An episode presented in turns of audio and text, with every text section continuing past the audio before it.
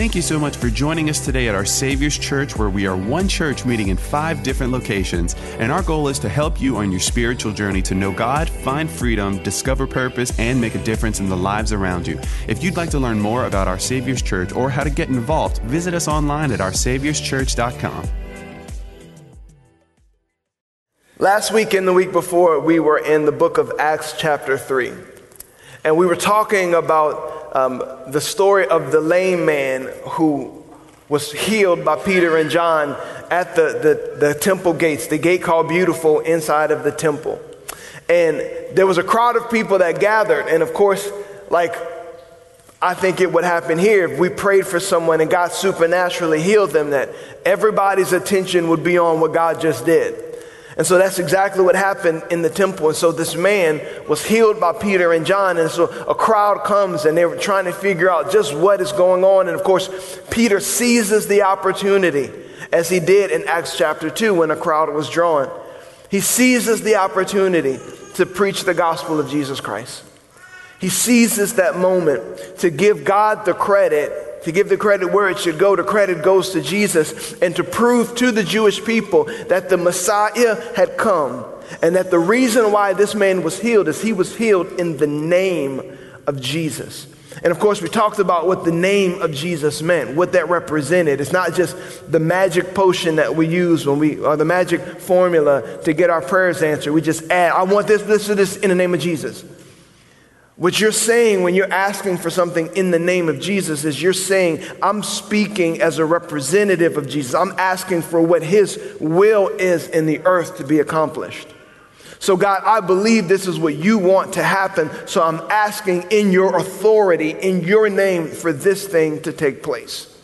And that's what happened. And so Peter seizes that opportunity and he's preaching to the crowd of people.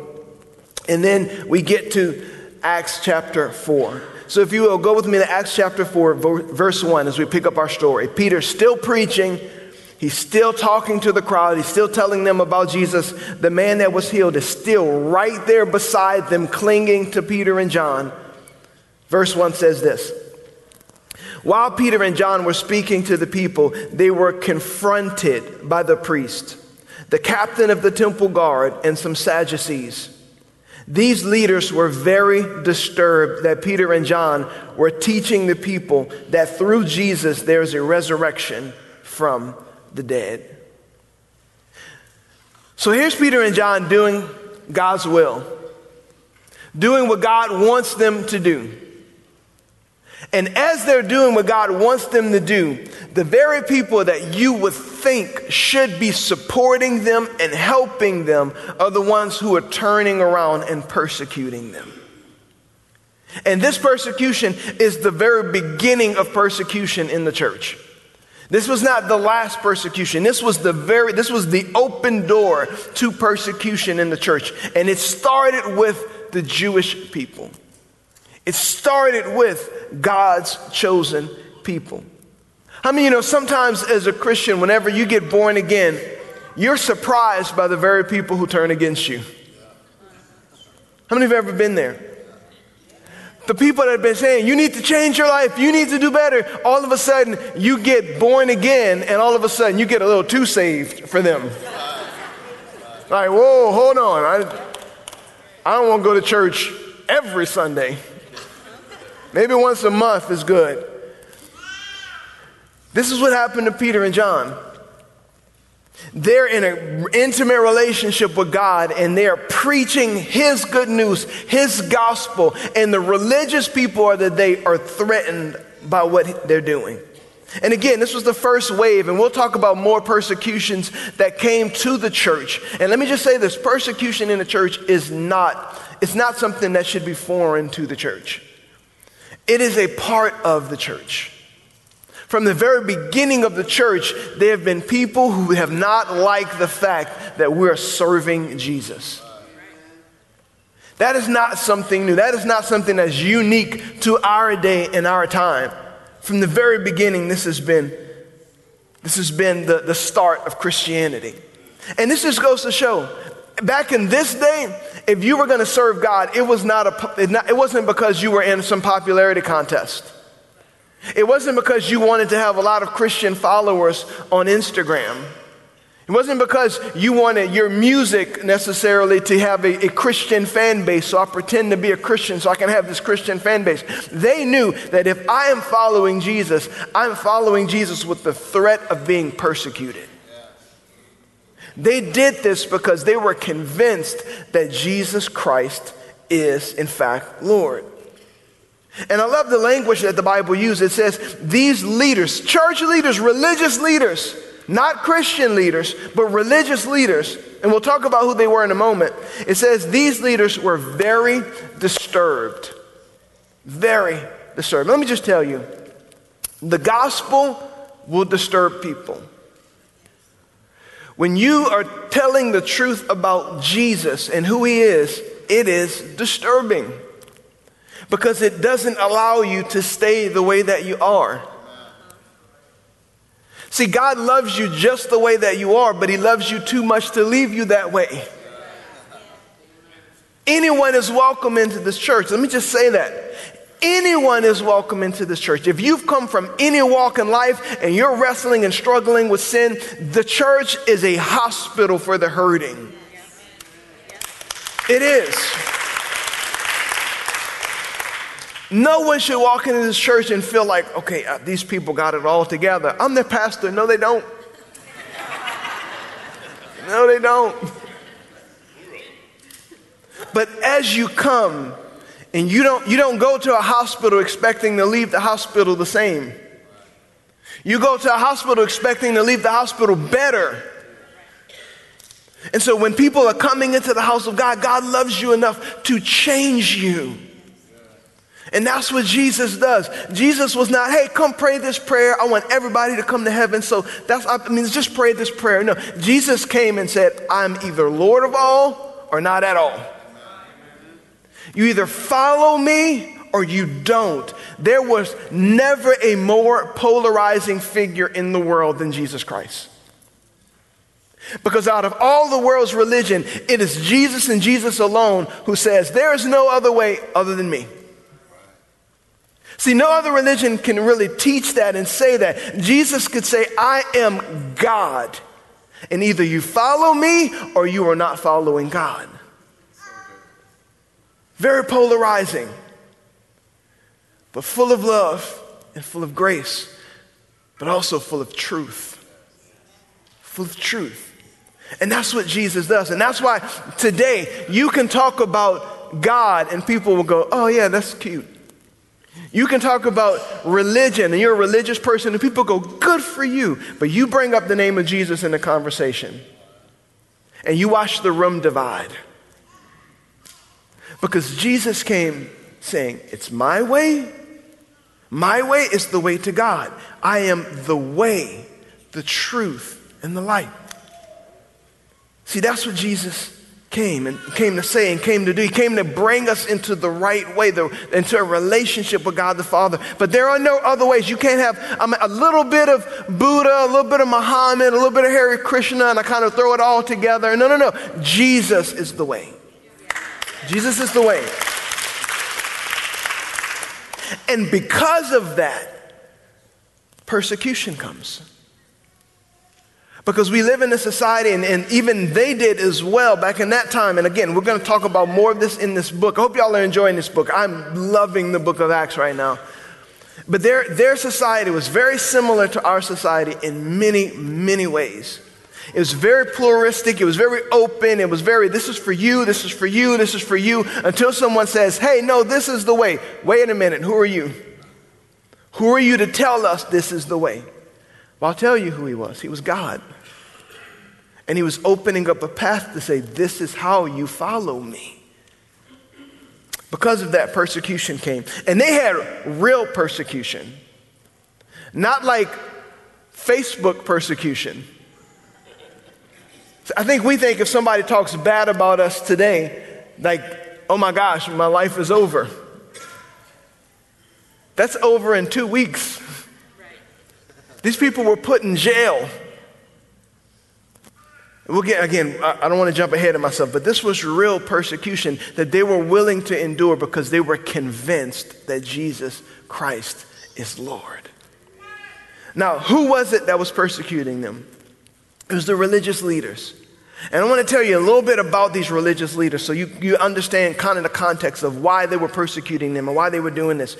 Um, there were two in the Gospels, in the, the Matthew, Mark, Luke, and John. Remember, Luke is the same author of Acts. Luke, who wrote Acts, also wrote Luke.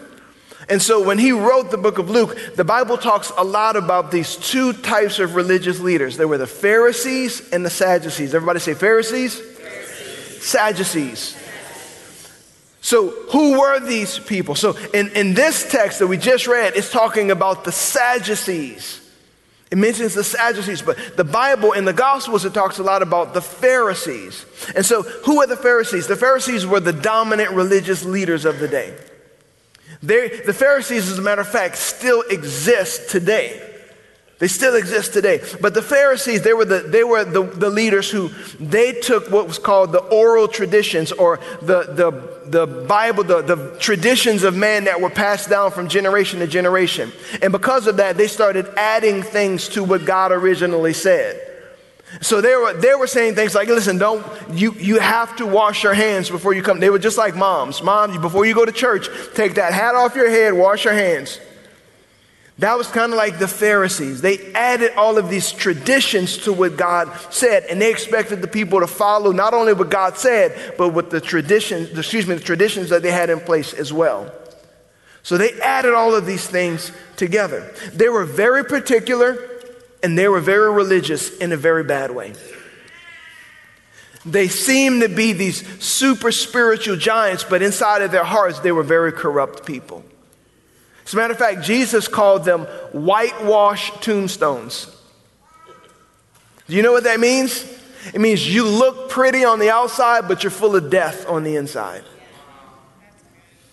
Jesus, speaking to religious leaders, called them a brood of vipers. He said, Y'all are snakes. Why would Jesus say that? Because he was full of truth. And he challenged these religious leaders there were moments where these Pharisees would try to correct Jesus because, again, his disciples didn't wash their hands. Think about this for a moment. Here is God walking with people, and they're trying to correct God because his followers didn't wash their hands. That's how religious they were and legalistic. And listen, I'm not, I'm not advocating for just throwing caution to the wind and doing whatever because we're free in Christ. I'm not advocating for that. But this is a bit much. They were legalistic. They wanted everybody to follow the rules by to the T. And those were these were the people who persecuted Jesus in the Gospels, in the book of Luke. They pers- the Pharisees persecuted Jesus. Now, one thing that the Pharisees had going for them is they believed in the supernatural power of God. They believed in angels, they believed in demons, and they believed there would be a resurrection from the dead. Y'all with me so far? They believed that. So that was the Pharisees. That was one group. But then the other dominant group was the Sadducees. Everybody say Sadducees. These people were the opposite of the Pharisees. These were the political influencers of the day. These were the religious leaders who were buddy buddy with the government and buddy buddy with Rome. They were, they were real good friends and close to all of the people who were in charge. And they would use their influence. These were the people who ran the temple. They were in charge of the temple. Within the temple, as I mentioned before, was the very center of, of Israel, the very center of Jerusalem. That's where you could not be a good Jew unless you understood that the temple was where God met with man and man met with God. And so they were the ones who were in charge. And guess what? They were crooks. They used their influence to get wealth, to get gain. These were these people. And, and here's the thing they, not only did they do that, but they didn't believe in the supernatural. They didn't believe in angels. They didn't believe there was such a thing as, as angels or demons or the supernatural power of God. They had a, an excuse for every supernatural thing that God did in the Old Testament. Very similar to what a lot of people do today. Ah, God doesn't really do that. He didn't really do that. This was kind of a metaphor for that. No, He really parted the Red Sea. No, Jonah really was swallowed by a big fish. How do I know that? Some lobster fishermen got swallowed by a whale just the other day. so ironic. We preached about that. The very next week it happened. It's just God going, I'm God.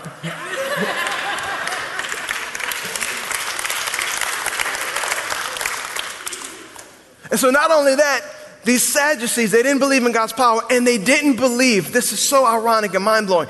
These religious people who ran the temple, they did not believe in the resurrection.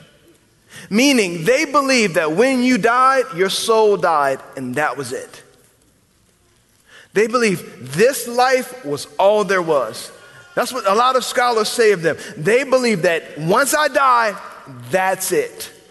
And so there was no concept in their mind for this, for this power of God or this resurrection or all of these different things.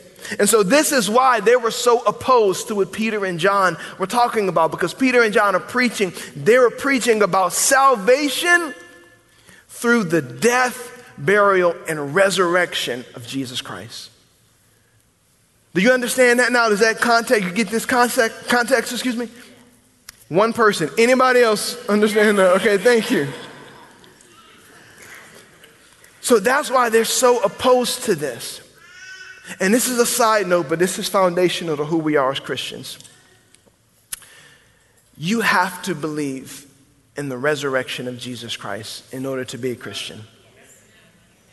There's no such thing as a Christian who does not believe in the resurrection, the death, burial, and resurrection of Jesus Christ.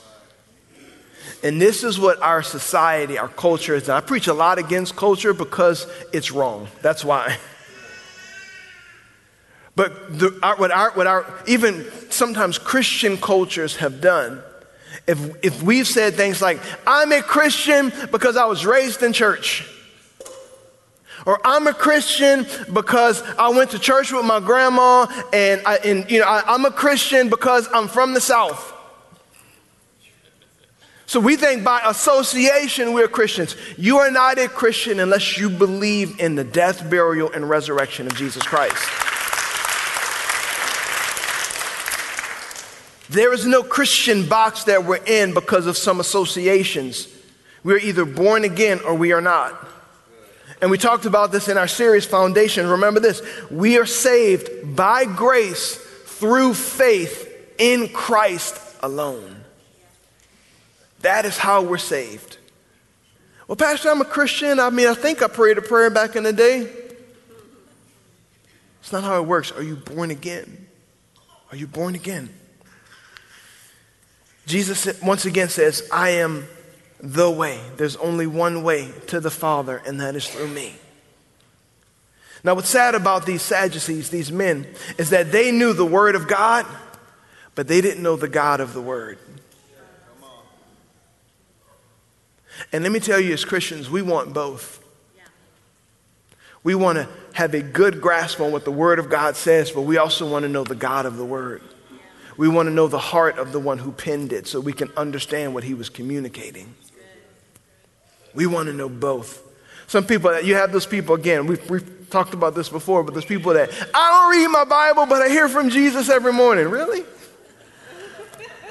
I'm pretty sure he would tell you to read your Bible. right? But then you have those people who are like, okay, this, this, this, this. When's the last time you prayed? 1985 uh, sometime. No, we want both. We want to know God's word and know God's heart.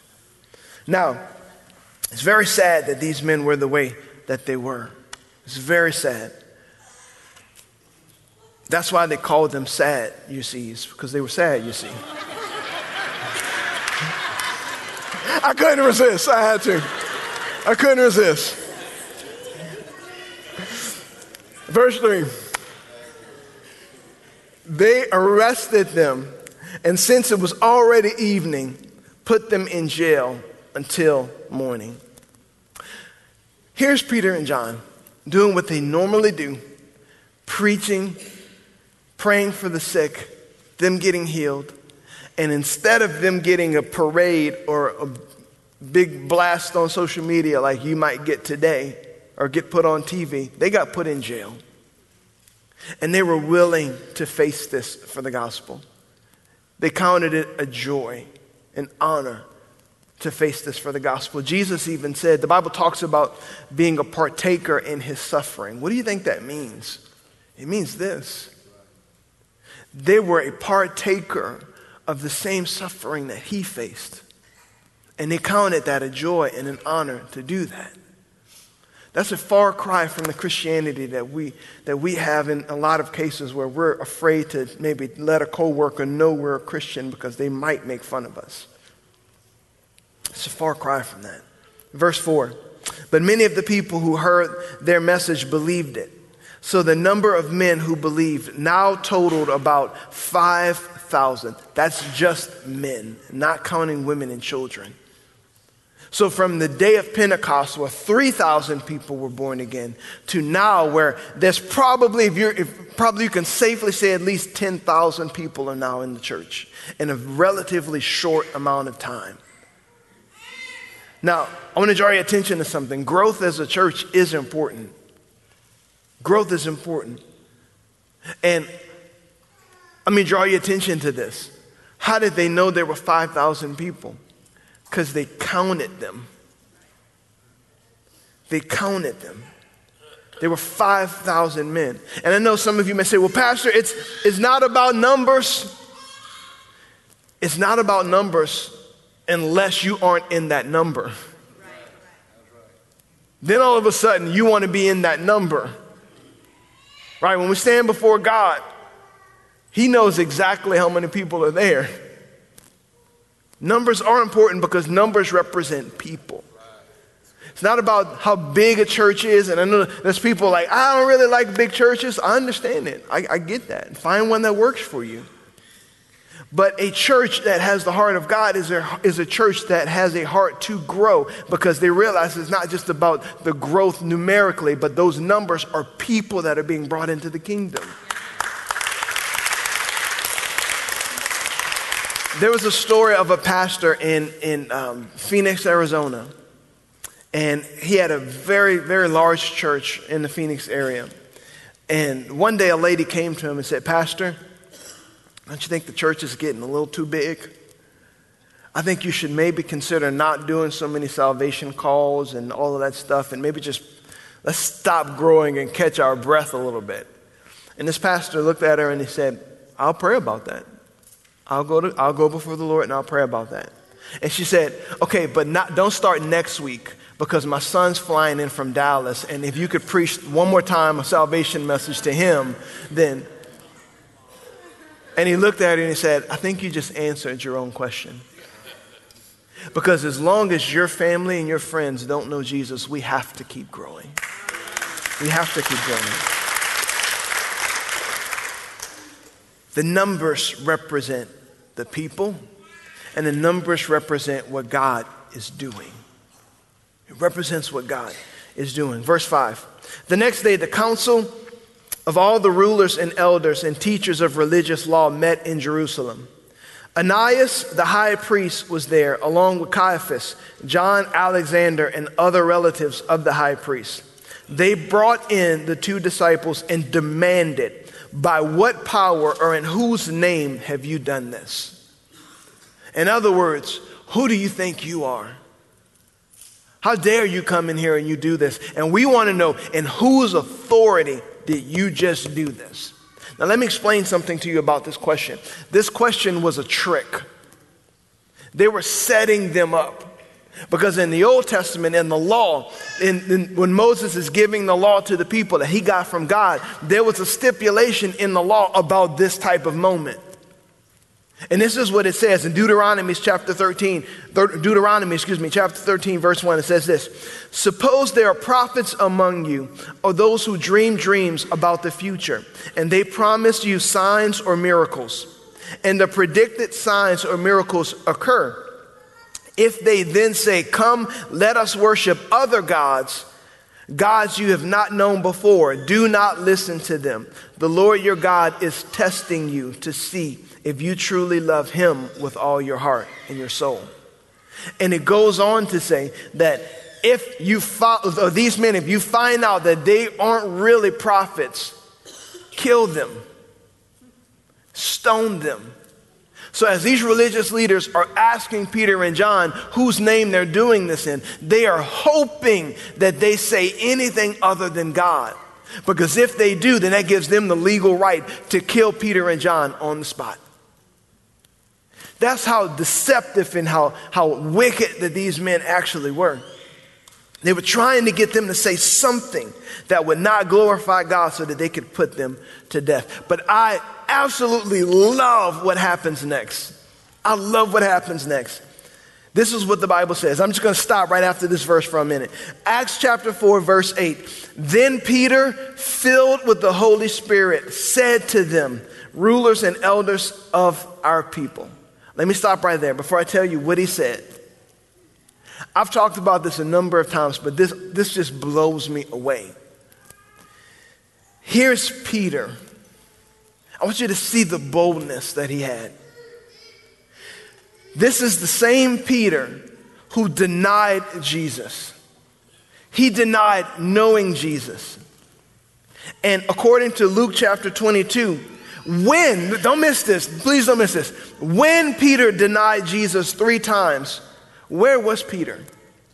I'll tell you where Peter was when he denied him. Jesus was standing in front of the high priest at the high priest's house being questioned. Peter was in the courtyard of the high priest's house, standing around a group of people warming himself by the fire. And the people in the courtyard outside of the high priest's house were asking him, Do you know Jesus? No, I don't know Jesus. A servant girl asked him, I think you're one of his followers. Girl, you crazy. I don't know what you're talking about. Another man says, I see, I saw you with that Jesus guy. No, not me. And then, of course, the rooster crows, and he, Peter remembers that Jesus told him that before the rooster crows, you will deny me three times. Outside of the high priest house. Who was Peter standing in front of right now? The high priest he's standing in front of the exact same man who was questioning Jesus. Last time, not only would he have denied Jesus in front of the high priest, he denied Jesus in front of a servant girl who had no power to do anything over his life. Now, here he is, filled with the Holy Spirit, standing in front of the exact same man that Jesus stood in front of, and he is boldly proclaiming Jesus as Lord. Why? Because God had filled him with his spirit and filled him with boldness. And there's some things that a lot of people think, well, Peter was just bold by nature. No, no, no, no. Don't, don't mistake strong personalities for boldness. You can have a strong personality that when the rubber meets the road, they're the first one running out of this building. You want boldness? Think about men like Pastor Scott Branningham back there. That when there's a fire, he's running into it. right? Think about other men in our church. Men, I've, st- I've gone to hospital rooms with James Bertrand. I'll, talk about James, but he's a close friend of mine. I've gone to hospital rooms where everybody's looking around and, and wondering James's bus. Where they at? Where they at?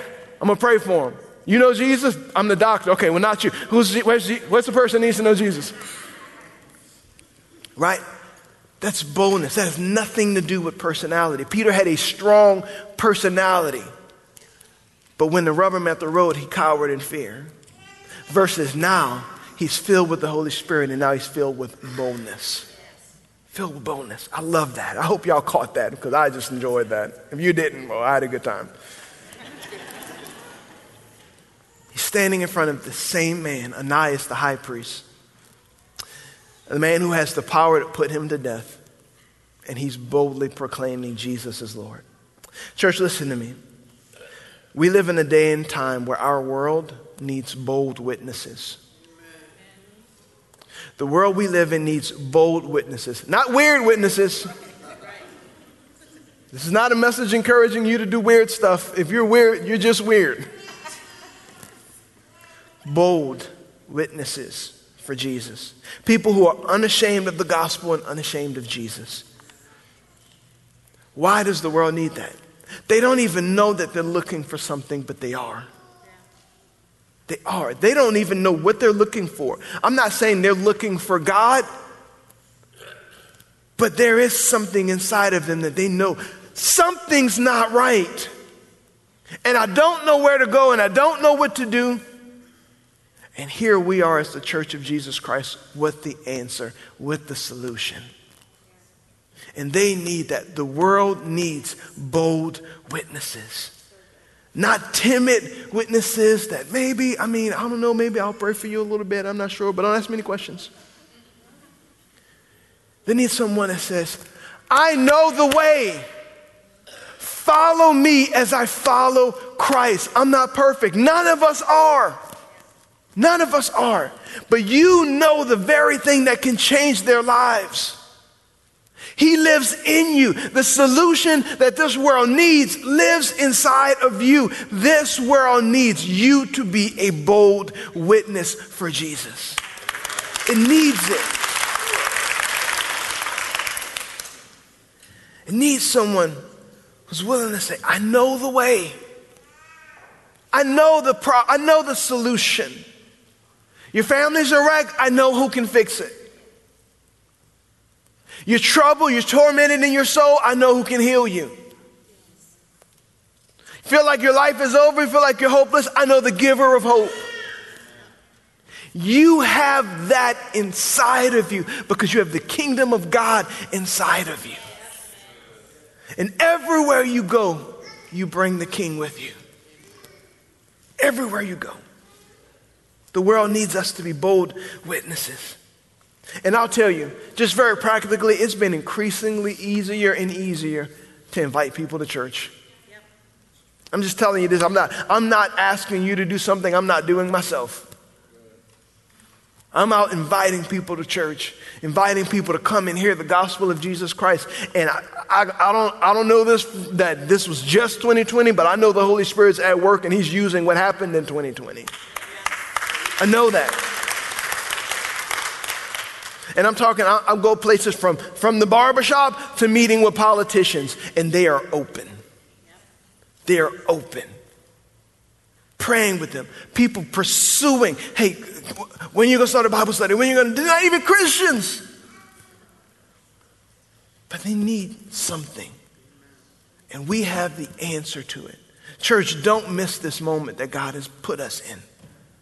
God has given us a moment to share who he is. And I want to ask you very practically yeah, that's right, Pastor. That's right. We're supposed to be bold witnesses. When's the last time you told someone about Jesus? Let's get real. When's the last time you told someone about Jesus? When's the last time you invited someone to come to church? When's the last time you said, hey, you're going through something? Let me pray with you. Because that's what they need to see. Jesus in you. Pastor, you said it great in a great way last week. He said, if they're not asking, there's a problem. Maybe there's a problem with our walk if they're not talking. Examine our lives. When's the last time that we did that? Peter was filled with the Holy Spirit. We need to pray for God to fill us with the Holy Spirit. We need to pray with God to fill us with the boldness to be a witness. Well, Pastor, I didn't come to church for that. I came so you would encourage me today. I hope this does encourage you. I hope this encourages you to see that your life has purpose, your life has meaning. You exist for something more than to get a paycheck. You exist to spread Him throughout this region, throughout your realm of influence. You have influence I will never have. You can touch the hearts of people I don't even know.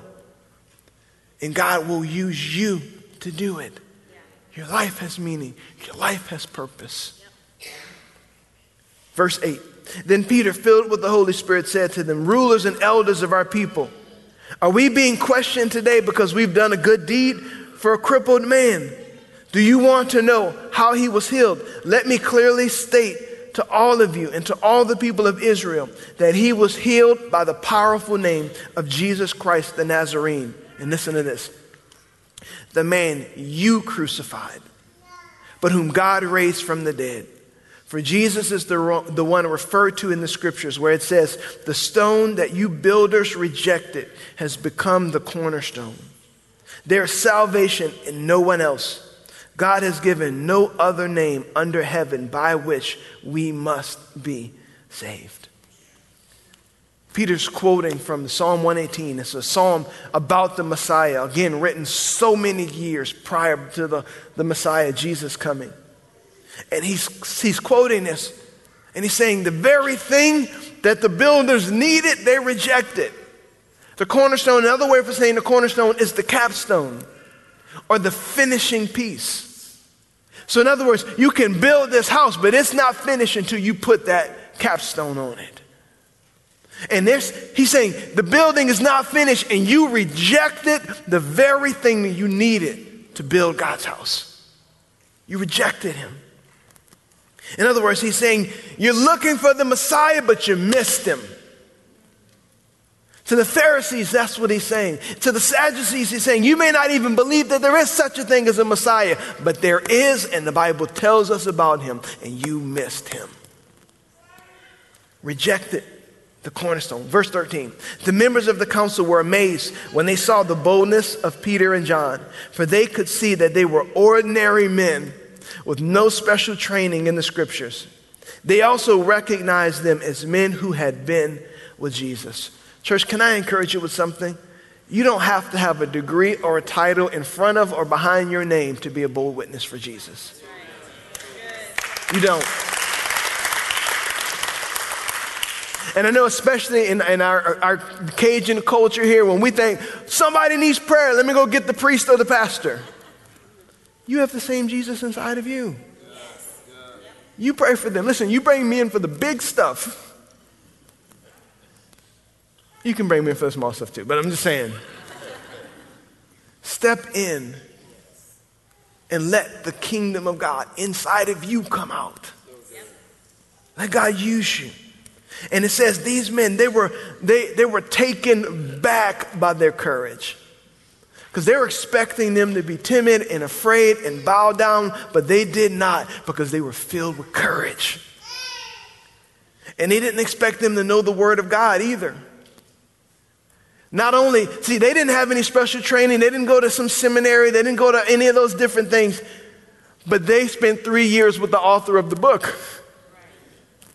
So they knew the Word of God. They knew it. Again, don't wait to go to some training or something in order to share what Jesus has done in your life. You can, how do I share? How do I be a witness? Witness to them, tell them what He did for you. Tell them how he changed you. Tell them what you've seen him do in your life. That's how you witness. Again, the apostles spent three years with Jesus, and these men recognized that they had been with Jesus. Let me ask you a question Do you know God, or do you know about God? Do you know God or do you know about God? And let me blow your minds with something. I'm not even talking about whether or not you're going to heaven one day. I'm not talking about that. I'm talking about do you have a relationship with Him, that you spend time with Him, that you hear from Him? See, the blood of Jesus washes you clean. The blood of Jesus has paved your way for eternity. That saves you. But are you actively walking with Him? Are you learning from Him so you have something to give to people who need to hear from Him? I can't show up into this pulpit dry and having not spent any time with God. You would know it you would leave and go, How was Pastor Gabe's sermon today? We really like Pastor Gabe. he tried. he tries. Bless his heart.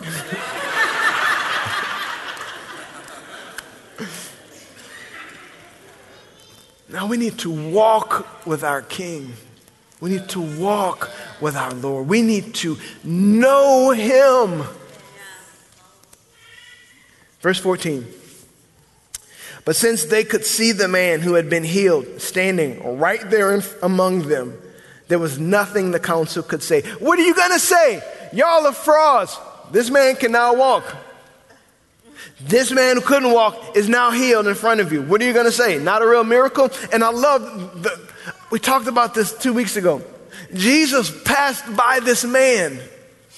Jesus walked by this man. And Jesus probably, as he was walking by him, probably looked at him and knew his timing would come. He said, I'm not going to hear you now, but it's coming. God's timing is perfect. His timing is perfect. And he knew that one day his followers would pray for that man who everybody knew. And there would be no denying that God had just done a miracle in them. This was not like a person who came in from out of town and you can question, ah, I bet they gave him some money. No, no, no. This man, over 40 years, over 40 years, had probably sat at that gate and they watched him. And now he was healed. There was nothing they could say. God had done this. So they ordered Peter and John out of the council chamber and they conferred, conferred among themselves.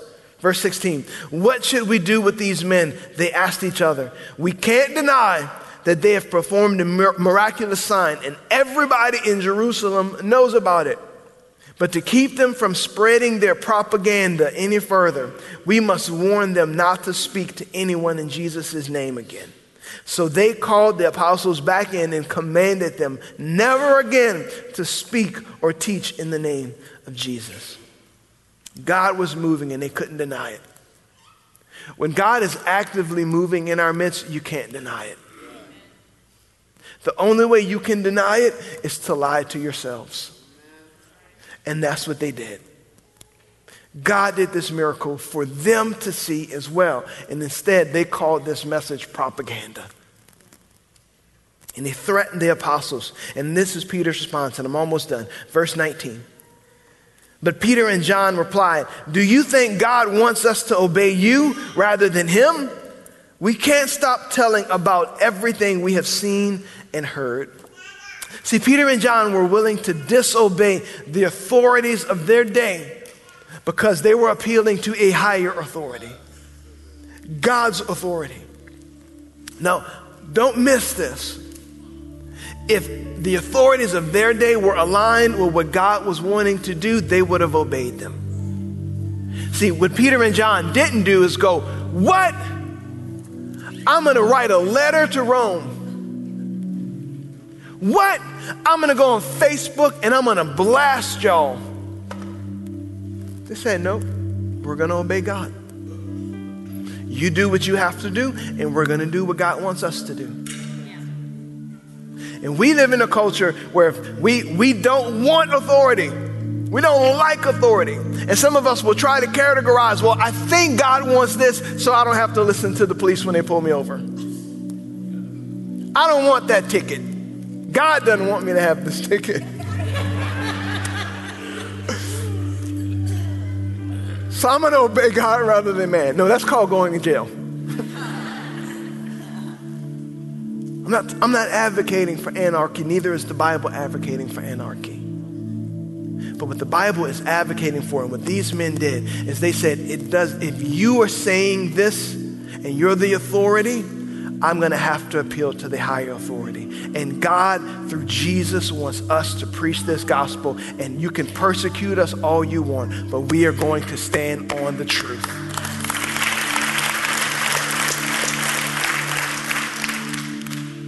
Verse 21, and I'm done. The council then threatened them further, but they finally let them go because they didn't know how to punish them without starting a riot. For everyone was praising God for this miraculous sign, the healing of a man who had been lame for more than 40 years. Church, what am I saying? And we're going to get to the church's response to this next week. But what do we what do we take from this? We take this. God wants us to be bold witnesses. In the face of a culture that may be against you because of what Jesus says, you be a bold witness. In the face of people who tell you you can't talk about Jesus, you be a bold witness. When persecution comes your way, family members turn on you. Well, no, you should be coming to church with us, but God's called me here. Well, we're going to do away with you from the family. We're going to be a bold witness for Jesus. The world needs you to be that. Because when they're looking for the truth, they know where to find it. Can I pray for you? Yes. Please close your eyes, bow your heads, let's pray.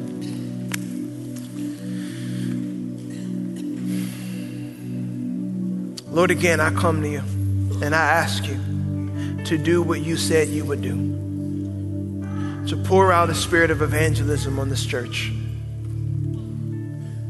To make us bold witnesses. To reap the harvest.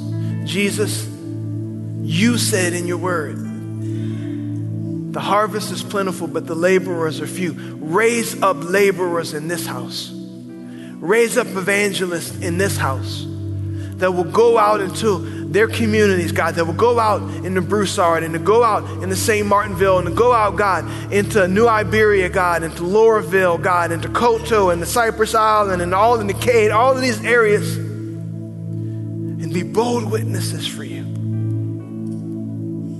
And to bring into your house the reward, Jesus, of your suffering. Help us share what you've done for us. Help us share how you've changed us. If we're mocked or we're ridiculed, we're in good company. We're with you. If we're made fun of, we're in good company. You were too. But for those whose lives are changed because of the testimony of Jesus, I pray we would sit back and go, God, thank you for using us to be a light and to be a witness. Thank you for that. With every eye closed and every head bowed, if you're here this morning and you say, Pastor Gabe, talking about being a witness for Jesus, and I don't know him. I'm far away from him. I'm not born again. Jesus said it this way as I talk about this kingdom. Jesus said this You can't enter this kingdom, the kingdom of heaven, that doesn't just begin in eternity, although it comes with that. It comes with eternity, with God in heaven. But it begins here on earth. His kingdom begins here on earth. If you say, Pastor, I'm not in that kingdom, Jesus said you can't be in it unless you're first born again. And today He's offering you the opportunity to be born again, to have your sins forgiven, to have a righteous standing before Him. That means that you stand before Him justified, just as if you had never sinned, made righteous in His sight, in a relationship with the Father. How do I do that? It's as easy as ABC. A, you admit. Admit the truth that there is sin in your life, that you are a sinner and you are separated from Him. B, you believe that He came to solve that problem, and it is a problem. You were born into this world with sin that separates you from God. And when Jesus came and He died on the cross, He was the solution to that problem. And see, you confess that He is now Lord. How do you confess He's Lord? By repenting of your sin, which means turning from your sin and saying, I'm putting Him on the seat of rulership, that He is the boss of my life, and I'm choosing to follow Him. So if that's you and no one looking around, on the count of three, I'm going to ask you to just lift up your hand and you can put it right back down. But I want you to acknowledge boldly that I'm giving my life to Him today. One, two, three. If that's you, lift up your hand. If you say, That's me, thank you, buddy. Thank you. I see your hand back there. Anyone else? Today, I'm giving my life to Jesus. Today, I want to be born again. Church, let's pray this prayer out loud together. And if you raise your hand, this is your prayer of surrender to Him. Say this with me. Say, Dear Lord Jesus, I believe that you are the Son of God. I believe on the cross, you died for my sin, for my guilt, and for my shame. I believe you faced hell so I would not have to go. And you rose again from the dead to give me a place in heaven, a purpose on this earth, and a relationship with the Father. So I repent of my sin and I choose to follow you. And from this moment on, God is my Father. Jesus is my Savior. The Holy Spirit is my helper. And heaven is now my home. In Jesus' name, amen.